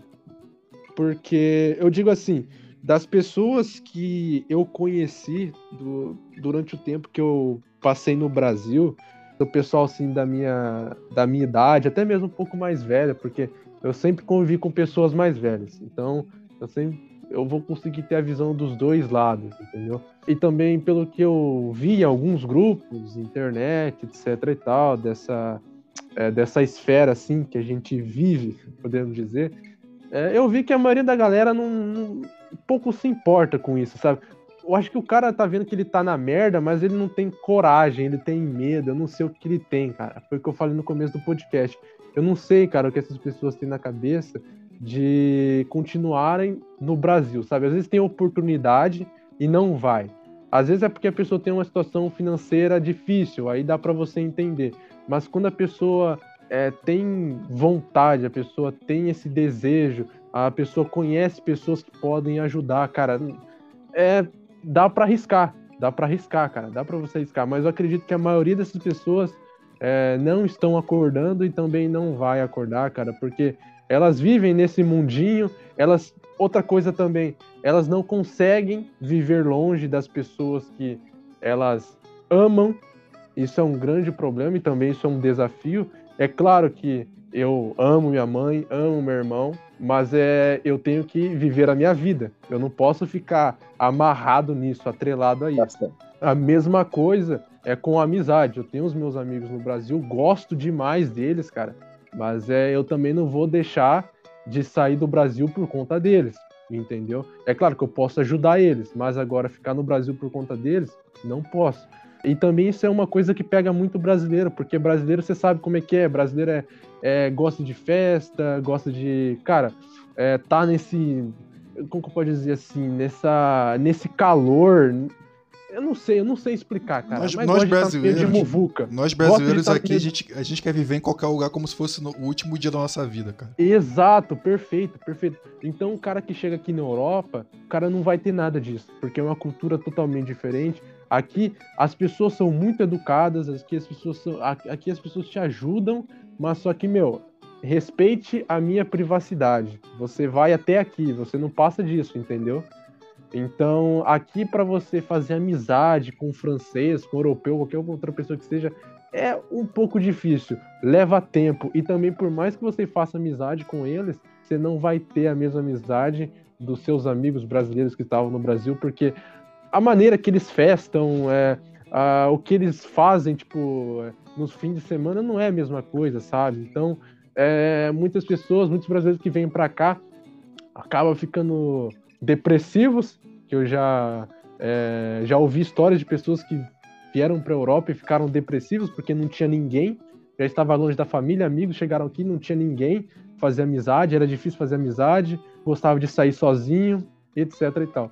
Mas isso não é apenas uma mudança de país, mas sim também uma mudança interior também, que você vai combater essa parte de, de você ter medo de ficar sozinho, de você passar por dificuldades, etc e tal.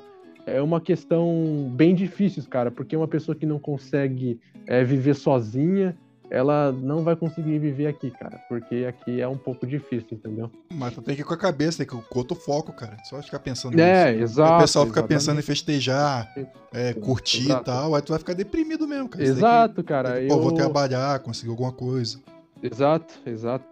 Eu nunca gostei, cara, de festar nem nada do tipo, sabe? Até mesmo no Brasil não fazia isso, então aqui para mim é mil maravilhas, cara. Chega fim de semana, ah, eu fico em casa, fico assistindo Netflix, ou às vezes eu vou para Paris, ou para algum lugarzinho ali, ou algum museu, algum bar, tomar um, uma cerveja e pronto, é isso, entendeu? Depois pego, volto para casa e pronto. É, fica nisso aí. Deve ser Mas foda, é... né, cara? Sentar num pub desse aí, porra.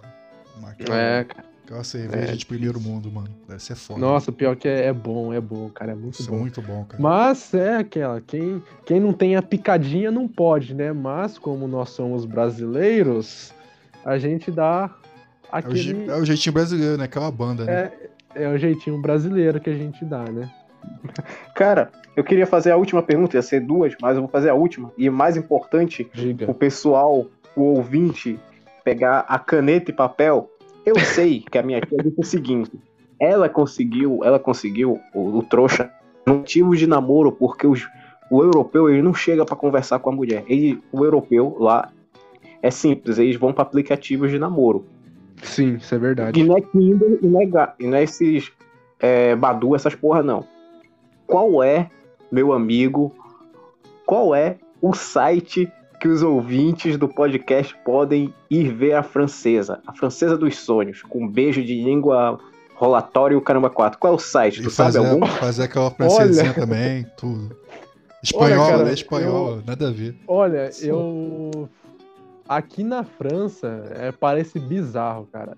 Mas aqui na França, a galera usa bastante Badu. Badu, cara. Badu. Badu. É, sinceramente, mas se você quiser encontrar uma francesinha, utiliza Badu, que a galera usa bastante, cara. Usa bastante Badu. Porrada de mãe Agora, solteira, né? Eu não, eu não conheço, eu não conheço essas coisas, eu não posso falar porque, cara, eu sou comprometido. Então... Não, mas vem cá, deve ser uma porrada de mãe francesa, né? Mãe francesa não, mãe Oi? solteira, né? Ah, cara, tem bastante. Isso tem em todo canto, cara. Todo é uma praga, né? Virou uma praga, uma doença. É, mas o pessoal, a galera aqui que é solteira, dos brasileiros que eu conheci, fala que não é, não é difícil pegar mulher francesa, não, cara. Falou que é fácil, né? Elas não têm esse nhenhenhê, não fica com gracinha, não. Aí, Falco, Opa, aí, já vou baixar o. Já vou, já tô baixando aqui. Aí, tá já vai conseguir... o, o, problema, o problema é você desconfiar que o filho não é seu e não poder fazer lá, né? O exame, né? Esse é o problema. É, isso é o problema. Aí. Não, esse mó negão. Tem uma lei assim. Mas esse mó ne... a criança negona zona, pirocão no joelho, fala assim, Cara, outra... é seu filho, Falco, é seu filho. É. outra coisa também, cara, que é, querendo ou não, a, a mulherada as branquinhas, loirinha de odonta que gosta também de um. De um. Uma grossura, de um neguinho, né? cara. Gosta da grossura, hein? Gosta, gosta, cara. Isso aí é verdade, cara. Isso aí eu não Nossa, vou negar, não. Fudeu, porque hein? na rua mesmo você vê, cara, aquelas. Puta que pariu. Aquelas loirinhas, cara. Coisa. Parecia uma, uma bonequinha de porcelana, cara. Com aqueles negão do lado. Caraca, mano. Vou me dar bem. Quero vou me dar bem. Lado, cabelo penteado e um passo envenenado. Eu vou pra França conhecer a Nikita. A Nikita. Acho que eu vou pra, acho que eu vou pra França também, viado. Na moral. Vou miscigenar geral, bicho. Assim, Mas é. Manda, manda quando seu marido assumir aí, ó, meu, meu filho aí. Mas. Ah, outra coisa também falando a respeito disso. É, mas uma coisa aqui que é, eu presenciei e que também é meio estranho. Porque aqui, cara, aqui uma, uma loirinha de odonto, podemos dizer, ela você encontra na rua, assim, tá passando na rua, ou até mesmo no prédio onde você mora. A loirinha de odonto, ela vai olhar para você, vai te dar um, um bom dia, vai perguntar como você está, entendeu? As pessoas aqui, elas são muito simpáticas. As pessoas são muito simpáticas. Mas é como a gente vem, vem do Bostil, a, aposto que nunca aconteceram com vocês de uma loirinha de odonto te dar bom dia, te dar um boa tarde e perguntar como você está. Entendeu? Só quando então, quer maconha. Exato. Só quer maconha. É, só quando quer droga. Entendeu? Então você chega aqui e você lidar com esta educação, você lidar com toda essa cordialidade que eles têm, cara, você acaba, opa, pensando um pouquinho, será que essa pessoa está com alguma intenção? Mas não é só por conta do bom dia e do boa tarde. É porque quando eu cheguei aqui, eu comecei a fazer curso de francês em uma escola e tinha uma guria, cara. Eu não sei qual nacionalidade é, ela era, mas é, ela vivia aqui na França e ela estava lá também para melhorar o francês, etc e tal.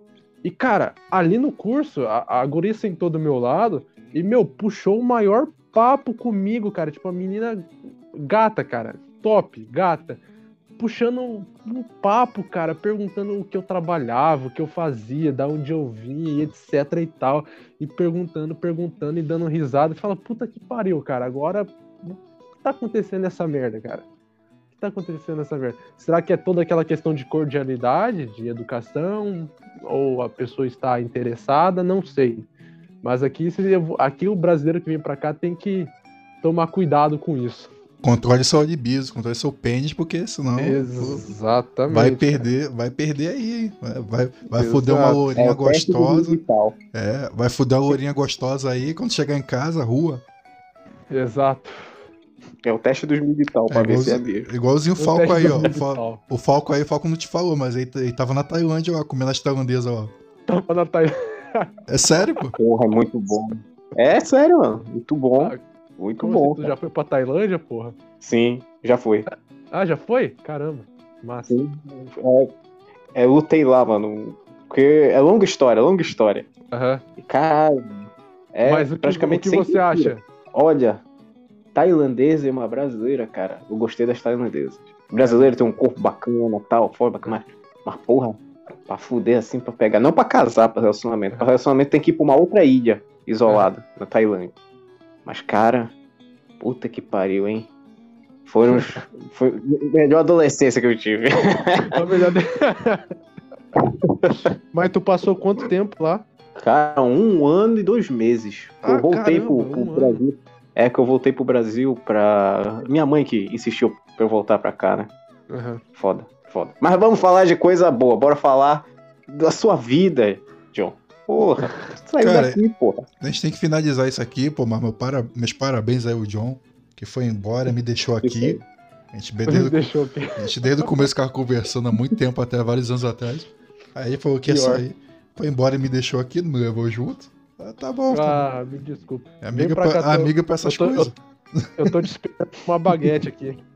prepara uma mulherzinha aí pra mim aí e fala assim, ó, vai chegar um, vai chegar um brasileiro, ele tem 1,90m, 100 quilos, entendeu? Nossa senhora, a loirinha é... vai ficar.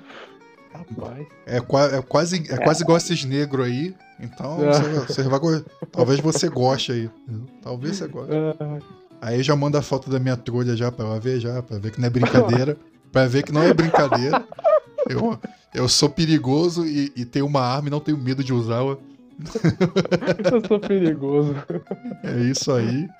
E, cara, dá uma dica aí, fala alguma coisa aí do seu canal, que você vai fazer a partir de agora no YouTube. Para todo ah, mundo ver. Então, Divulga aí, com cuidado, pessoal, com, é... com, com, carinho, que é a sua primeira ah. vez. então, pessoal, é, estou com este novo canal agora. Para ser bem sincero, eu não sei tipo, o, o, o tipo de conteúdo que eu vou postar, entendeu? Como eu disse no meu primeiro podcast, vai ser algo assim mais para falar um pouco de asneira, falar um pouco sobre a vida, a filosofia, etc e tal. Então acho que não vai ter um assunto específico. Talvez vai ter alguns podcasts que vocês podem gostar, outros que não. Mas é, estou com algumas ideias bacanas de, é, de programas para mim poder gravar. E, bom, é isso. Questões de quando eu vou postar os podcasts eu não sei. Eu não sei se vai ter algum dia fixo que eu vou postar, etc e tal. Ainda estou me organizando com isso. Mas, bom, não tenho muito o que falar. É só vocês indo lá para conferir se vocês vão gostar ou não. Então, meu conselho é o seguinte: larga essa porra aí e começa a fazer vlog você andando na França, que vai ser a melhor coisa que você vai fazer pra você. Ah, mesmo. eu tô pensando nessa merda. Faça mesmo, isso, vai lá, isso. visite os pubs, as coisas lá, negócio de comida. Olha só essa comida aqui Sim. francesa. Olha só essa francesa aqui que eu comi ontem. Vai, mostra aí, cara. mostra isso aí. Não, mas eu, eu tô pensando em criar um canal à parte pra não, não, gravar cria, isso aí. Cria hoje, pô. Cria essa porra hoje. Vai lá, cara. Podcast todo mundo escuta, escuta, mas o que o pessoal gosta de valorizar é essas coisas aí. É, eu, eu, também eu sei, eu sei disso, cara. Farma, tô... farma um dinheiro aí no YouTube com isso aí, vai, vai, se dar bem, entendeu? Sim, eu tô pensando, tô pensando. Eu já tô com uma graninha guardada aqui para me investir no equipamento. Então, então é sei, eu acho que eu vou colocar em prática isso. Não é isso aí, Falco, né? Um bom conselho? Porra, é isso mesmo, cara. Faz isso. É, dá dicas também, ah, caso um imigrante queira trabalhar de delivery, que o pessoal muito procura isso. Uhum. Procura pra é, caralho. delivery também. Delivery também é bom. Dá pra trabalhar. Delivery, é, tu, dá, legal. tu dá uma volta nos museus aí, pô, cara, nego vai gostar, nego vai assistir isso aí. Sim, sim, sim. Então essa é a minha dica para você. Como, é, como, comprar apartamento, como alugar apartamento. Isso, pô. Ensina os caras. pobre. Ensina como, cara... comprar ma... como comprar maconha em Paris. Exatamente. Ensina esses caras aí como pegar mulher também.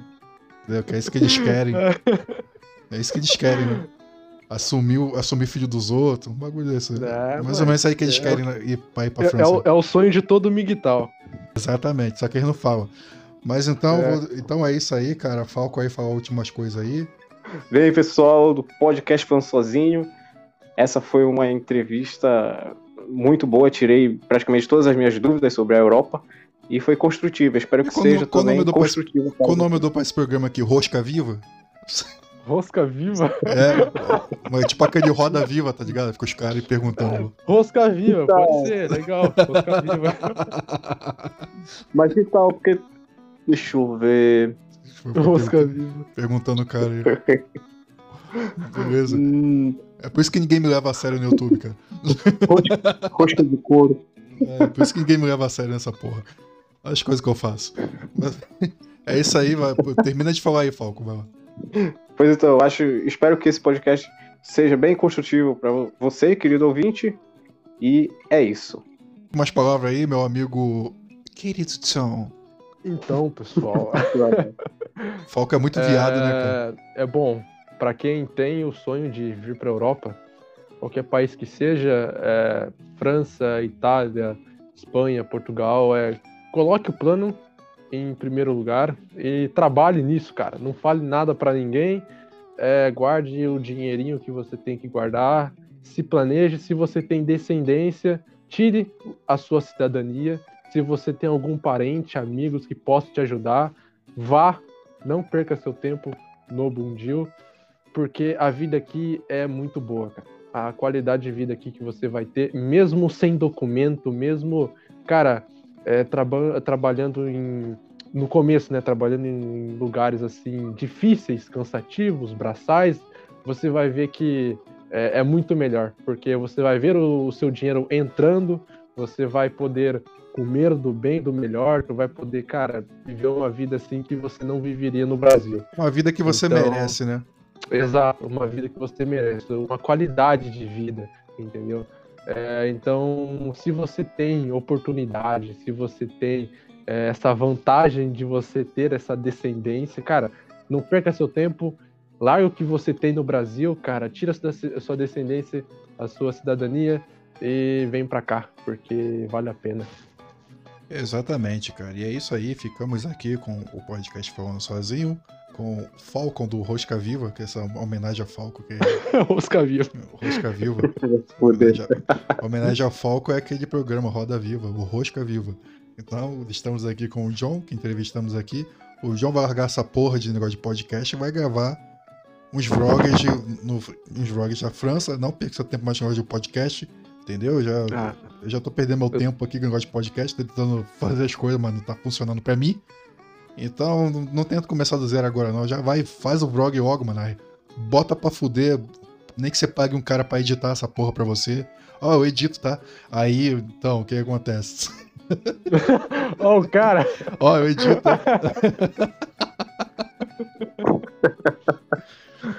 Isso aí, cara. Eu, eu foco também, eu foco a roteiriza, eu foco a roteirista. Ele que faz os roteiros aqui pra mim de vez em quando.